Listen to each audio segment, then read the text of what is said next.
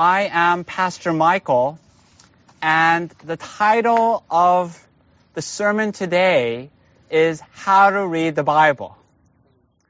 And I want to begin by making a case for why the Bible is vital, why it's essential to the Christian life. And it is vital because it is God speaking to us. It is the very words of God, and therefore it is the only way, the only way that we can have a personal relationship with Him.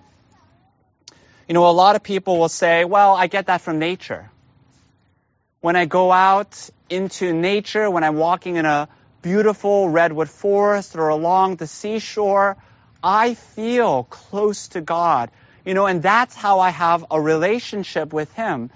Now, the Bible says that you can know something about God through His creation, through nature, but it's limited. And it's a lot like sitting in a Tesla.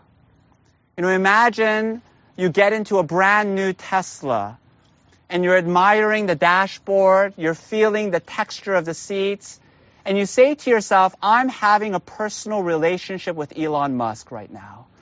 I feel like I really know him. But the truth is, and we all know, that you don't have a relationship with anyone unless they speak with you. right? Words have to flow. There has to be a torrent of communication, not only for, the, for there even to be a relationship, but for that relationship to grow and to flourish. Why should it be any different with God? If you want to know Him, if you want a personal relationship with Him, you have to listen to Him speaking to you in His Word. Because God is not silent, but He speaks. And if he speaks, then how do we listen? How do we listen well?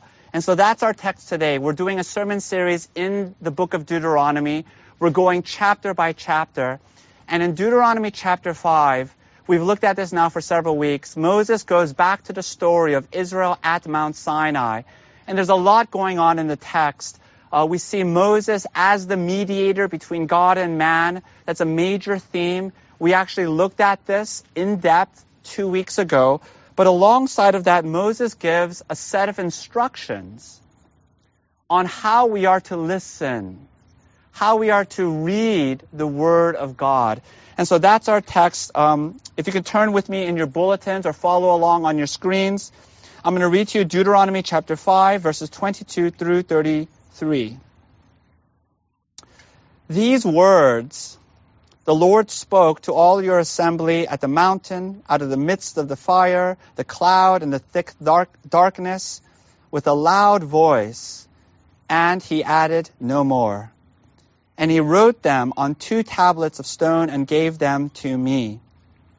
And as soon as you heard the voice out of the midst of the darkness, while the mountain was burning with fire, you came near to me, all the heads of your tribes and your elders, and you said, Behold, the Lord our God has shown us his glory and greatness, and we have heard his voice out of the midst of the fire. This day we have seen God speak with man, and man still lives. Now therefore, why should we die? For this great fire will consume us.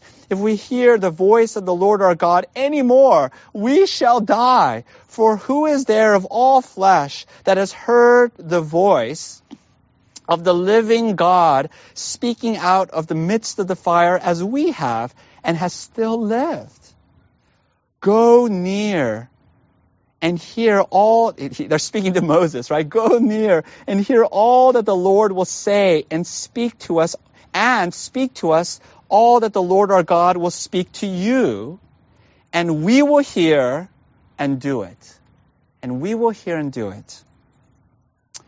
And the Lord heard your words when you spoke to me. And the Lord said to me, I have heard the words of this people, which they have spoken to you. They are right in all that they have spoken. Oh, that they had such a mind as this always to fear me, to keep all my commandments, that it might go well with them and their descendants forever. Go and say to them, Return to your tents. But you stand here by me, and I will tell you the whole commandment and the statutes and the rules that you shall teach them, that they may do them in the land that I'm giving them to possess. You shall be careful, therefore, to do as the Lord your God has commanded you. You shall not turn aside to the right hand or to the left. You shall walk in all the way that the Lord your God has commanded you, that you may live, that, you, that it may go well with you, and that you may live long in the land that you shall possess. This is the word of God. So from this text, uh, we learn five things, uh, five points of guidance on how to read the Bible. And this is my outline. They are number one, do not add or subtract. Number two, do not turn to the right or to the left. Number three, walk on the path. Number four, be careful. And then finally, the path is a person. The path is a person. All right, so number one, do not add or subtract. So look back at the beginning, verse 22. Moses is describing the scene. God speaks out of the midst of the fire. And then Moses adds this. In the middle of the verse, he says, and then he added no more, meaning no more, no more words. And this little phrase, this little refrain, echoes um, several other places in Deuteronomy that says exactly the same thing. So, for example, Deuteronomy chapter 4, verse 2. We looked at this, I think, a couple of months ago. You listen to this. You shall not add to the word that I command you, nor take away, take from it, that you may keep the commandments of the Lord your God. Or listen to Deuteronomy 12:32. Everything that I command you, you shall be careful to do. You shall not add to it or take from it. So there it is. Don't add, don't subtract. What does that mean? It means that God's Word does not ever need revision or updating. So that you can never add to it new insights, you know, new developments from our culture to improve upon it.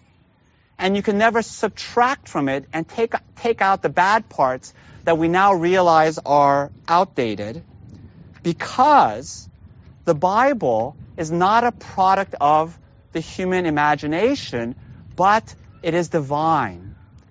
And it comes from God, and therefore it is perfect.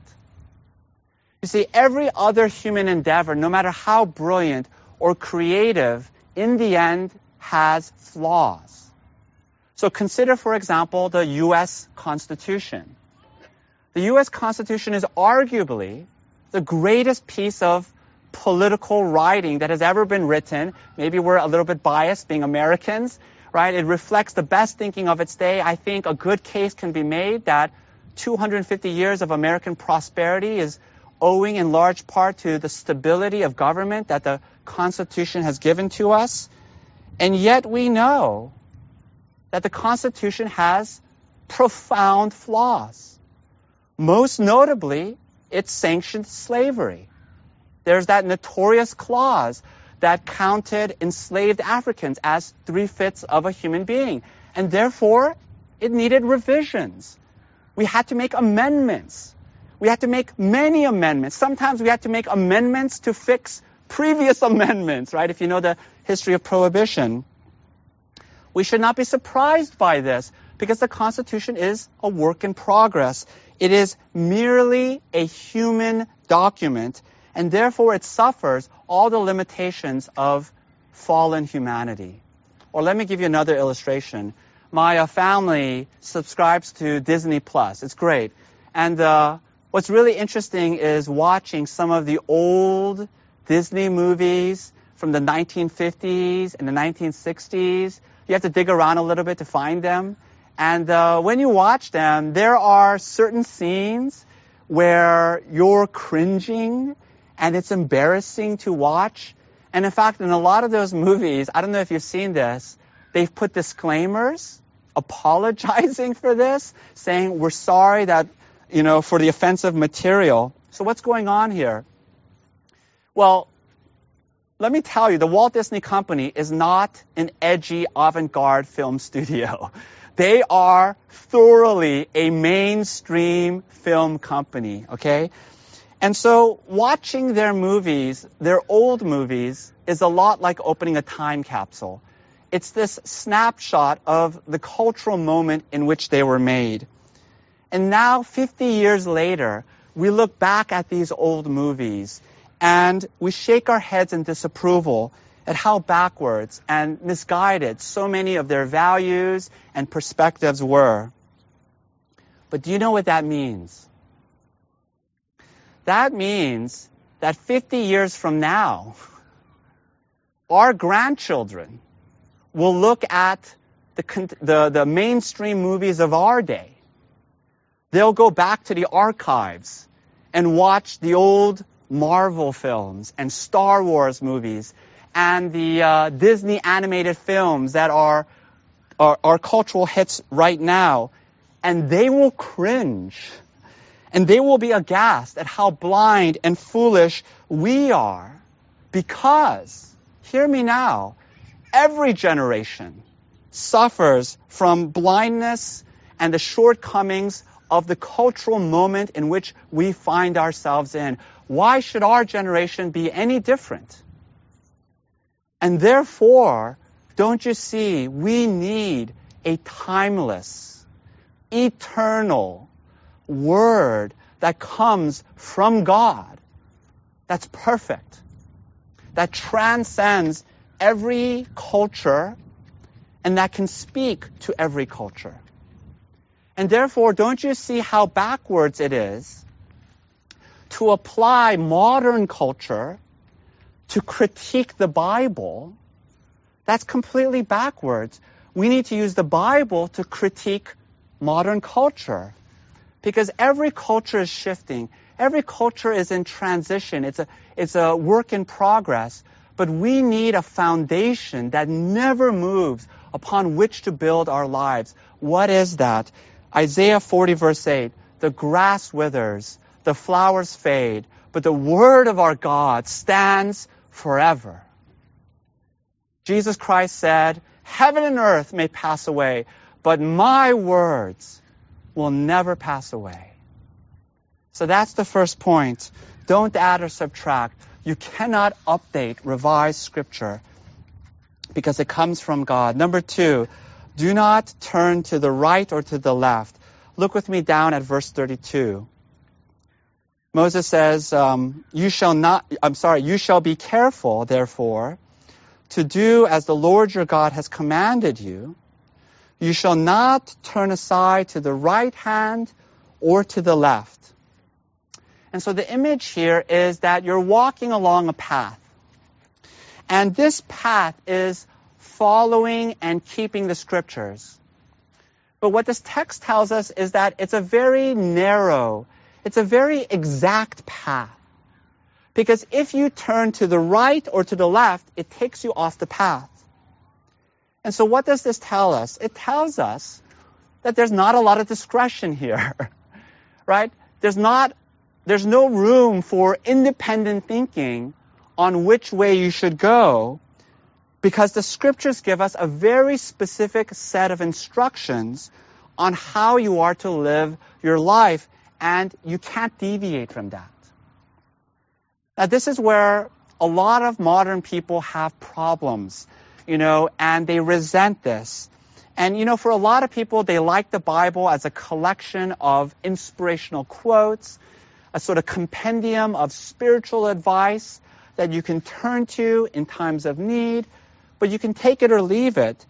But this whole idea that the Bible are these non-negotiable rules that dictates your life re- really rubs people the wrong way. But let me give you another way to think of it. And here let me use an illustration that Tim Keller uses. Tim Keller is a, a Bible teacher. And he says that one way to think of the Bible is that it's the owner's manual It's the owner's manual to the human life. And so think of this illustration, right? Imagine that you get yourself a brand new car. And in the brand new car, it comes with this owner's manual. So you sort of flip through the owner's manual, you peruse it, but you decide to throw it away.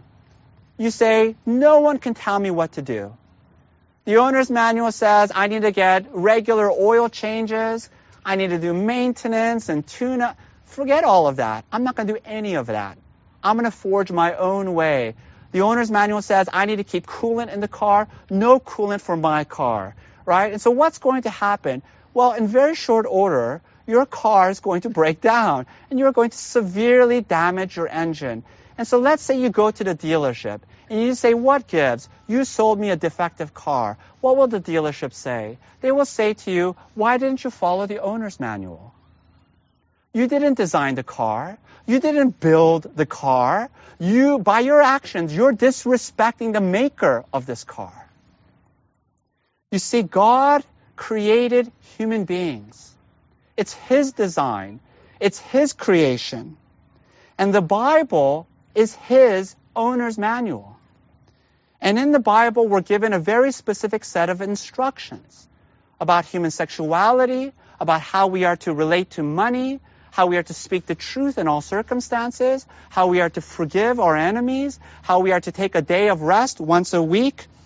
And the Bible says, if you disregard the owner's manual, if you consistently violate the rules, then sooner or later you will experience a catastrophic breakdown in your life, and eventually you will die because you are violating your design.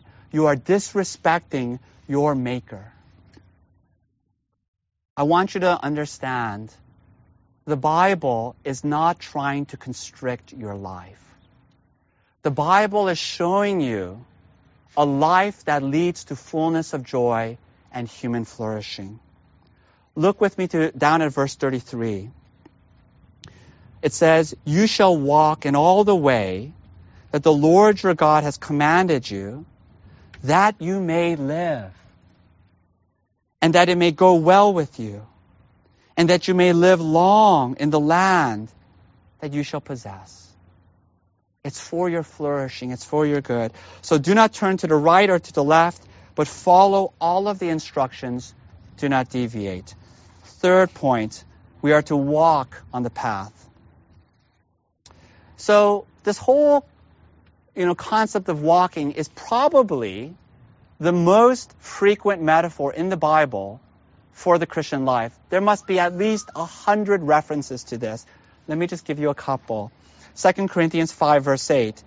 We walk by faith, not by sight. Romans 8 4. Walk not according to the flesh, but according to the Spirit. And we see it again in verse 33 in our passage. You shall walk in all the way that the Lord your God has commanded you. So let's think about this metaphor of walking. And it's a really profound image. And it tells us a couple of things.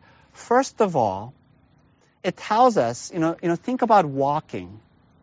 It tells us that the Christian life is not just listening to the Bible in a passive way.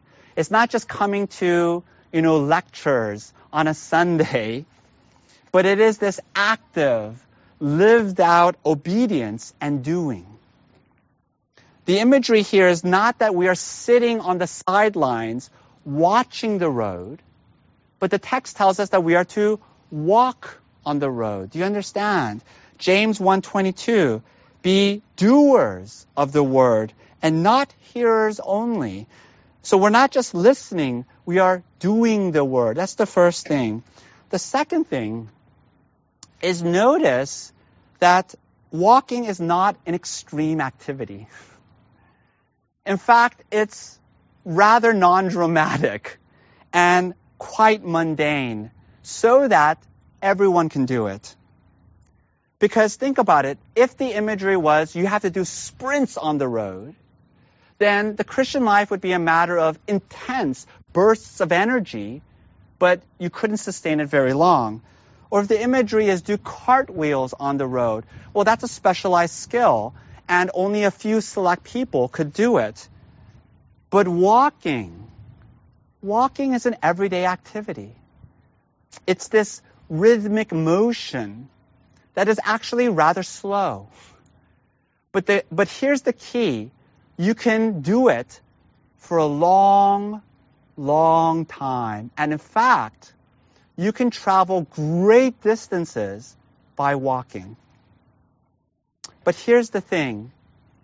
In the moment, it doesn't seem like you're getting very far. It doesn't seem altogether impressive. But over a long, long period of time, if you're persistent, if you're consistent with it, you will cover enormous distances by walking. And so the text is telling us that the Christian life is not a sprint, but it's walking. It's faithfulness every day, day in and day out, in season and out of season. I really love the way Eugene Peterson puts it. He says it's a long obedience in the same direction. And therefore, this is why you need to be in the Word every day. One of the, uh, the best books I've read these past several years is Atomic Habits by James Clear. I noticed that um, it's still on the bestsellers list for two years running now. It's a fantastic book.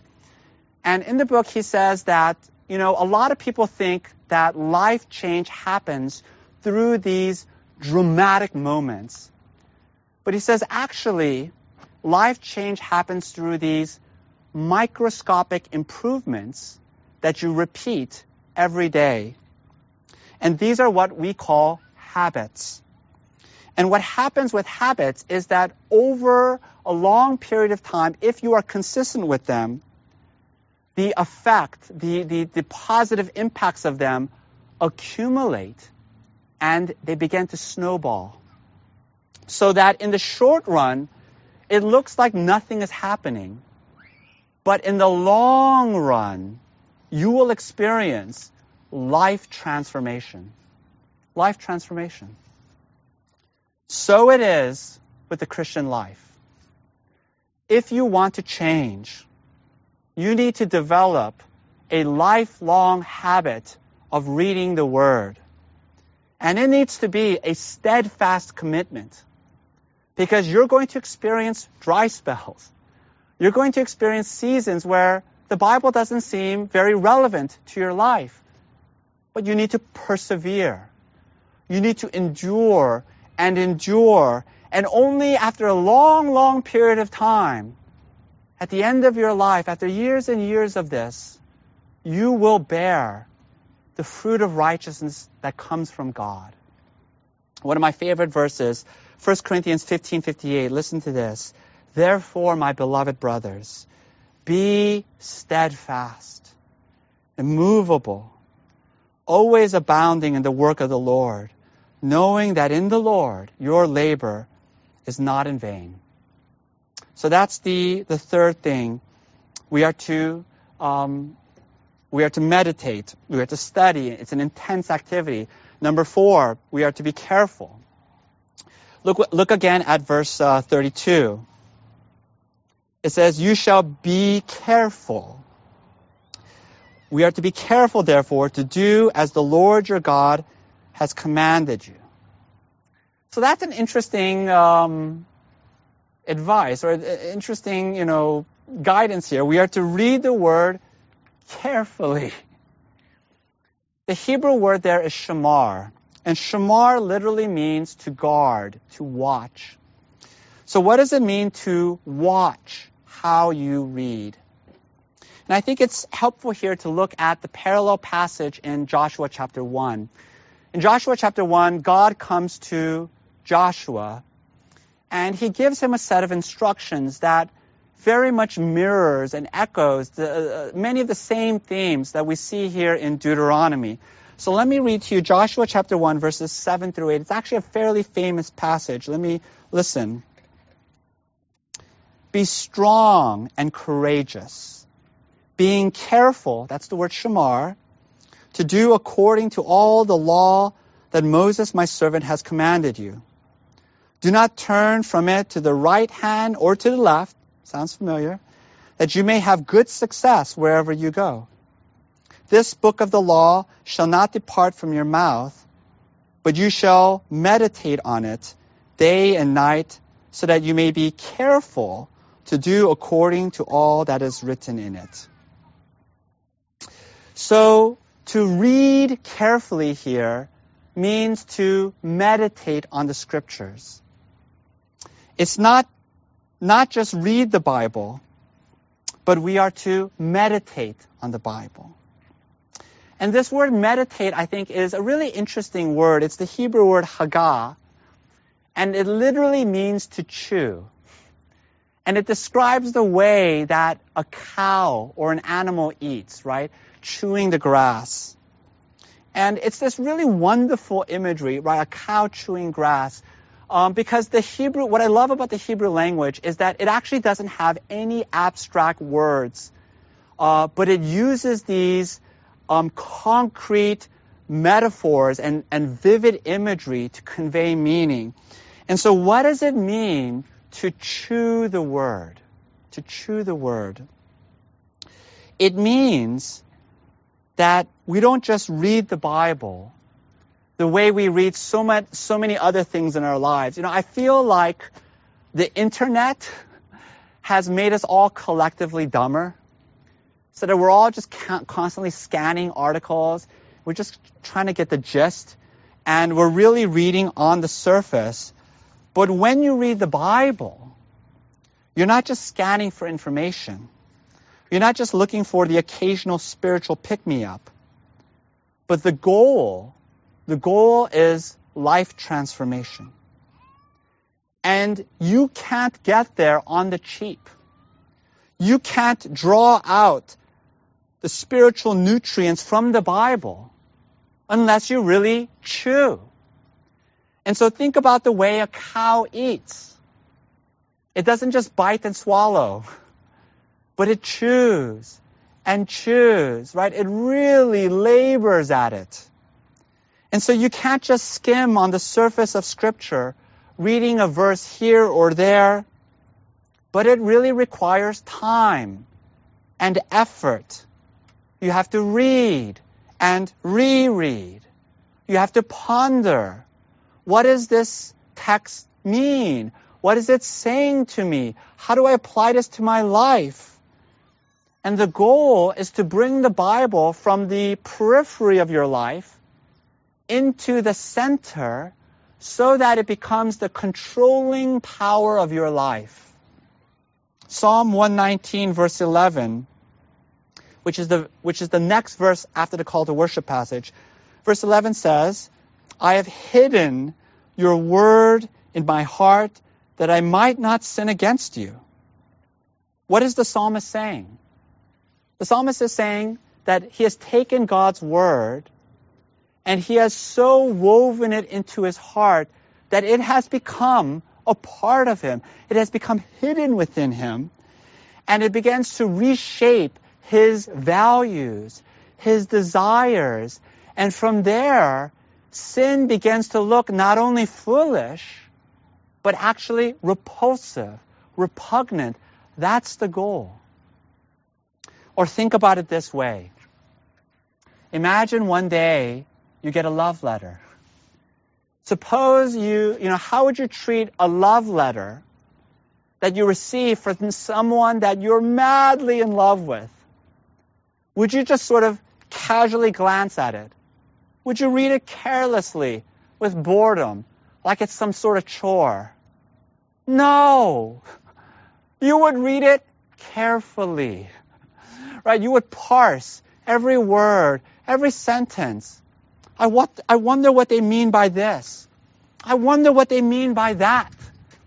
And you would read and reread you would savor every word. What are you doing? You're chewing on it. You're meditating on it. Do you understand? Do you understand the astonishing central claim of the Bible? Is that you and I, we can have a personal relationship with the Creator God based on His real communication with us. Because God is not some distant cosmic deity, silent and unknowable, but God is near. And He has set His affections on us. We are the apple of His eye. And He wants a love relationship with us. And so He communicates to us. He's speaking to us all the time, voluminously, in His Word. Will we not listen to Him? Will we not read His Word? Now, before I go on to my last point, let me just add this final thing, which is that every time I preach on reading the Bible, um, a great number of people feel convicted, you know, they feel burdened, and they'll say to themselves, from now on, that's it. I'm going to read the Bible 30 minutes a day. That's going to be my new habit in life. And that's great. But let me tell you that if you barely touch your Bible right now, reading 30 minutes a day is setting yourself up for failure. So let me give you some very practical advice, okay? Which is, I want you to read just five minutes a day. Five minutes. Everyone in this park, everyone at home can do five minutes a day. And the key is to do it consistently. Do it every day with very few exceptions. And then after a week of doing this, increase it just by one minute and read six minutes a day. And after a week of that, increase it a little bit more to seven minutes. And incrementally improve upon this every week until at last you reach 10 minutes a day, which I really think is the base minimum if anyone truly wants to say that they're following Christ. You have to read at a minimum 10 minutes a day of the Bible and don't stop there. Keep going. Try to get to 15 minutes a day. Try to get to 20 minutes a day. Or you could read the Bible 10 minutes a day and then read a devotional book or, um, or a theology book for 10 minutes a day. So that's the fourth thing. We are to meditate and study. The fifth thing is the path as a person. So even though I gave you a little bit of practical advice, I want you to see that all of this guidance, all of these um, principles for reading scripture that we've been studying, and we just looked at four of them, all of them in the end are not enough. They will fall short. And the reason why is because human effort in the end is inconsistent and it's incomplete. I want you to look in our, in our passage to verse 28 and 29. Let me just sort of set this up for you. In verse 27, the people respond to this revelation from God, and they say, We will hear and we will do it. And in verse 28, it says, And the Lord said to me, that's Moses, I've heard the words of this people, which they have spoken to you. They are right in all that they have spoken. Oh, that they had such a mind as this always, to fear me, to keep all my commandments, that it might go well with them and with their descendants forever. So, how does God respond to the people's, you know, resolution here. It's a very interesting emotion from God, is it not? How would you describe it? It's a kind of wistful longing. It's this sadness mixed with regret. Because God knows that this earnest desire to obey God, to keep all the, the, the commandments, won't last long. And the people will once again fall into sin and idolatry, and the Word of God will be neglected. I want you to know that the whole point of the Old Testament, The whole point of the Mosaic covenant is that good intentions are not enough. That earnest resolutions to obey God, to treasure His word, will fall short because the human race is fallen. So, what's the answer? We need a Savior. We need someone to come from the outside to rescue us. When you turn to the pages of the New Testament, in John chapter 14, it's really an amazing passage. Jesus is teaching his disciples in the upper room, and he's talking about the life of God. And the disciples, they're, they're moved by this. And one of the disciples say, Lord, how can we know the way? How can we walk on this path that you're describing for us? And in verse 6, Jesus says what has to be one of the most astonishing things that has been ever uttered. He says, I am the way. I am the way, the truth, and the life. No one comes to the Father except through me. And that's the answer. The path to eternal life is not a set of rules that you have to follow, but it is a person that you have to know and be in relationship with. So that ultimately, the path of righteousness the Bible describes is a person. He's a savior that you follow and put your trust in. And therefore, this walk that Moses is, des- is describing here in Deuteronomy chapter 5 is walking with Christ and in Him. Listen to Colossians chapter 2 verse 6. Therefore, as you received Christ Jesus the Lord, so walk in Him, rooted and built up in Him and established in the faith. Do you know Christ? That is the most important question in your life. Do you know Him? Do you love Him? Are you following Him?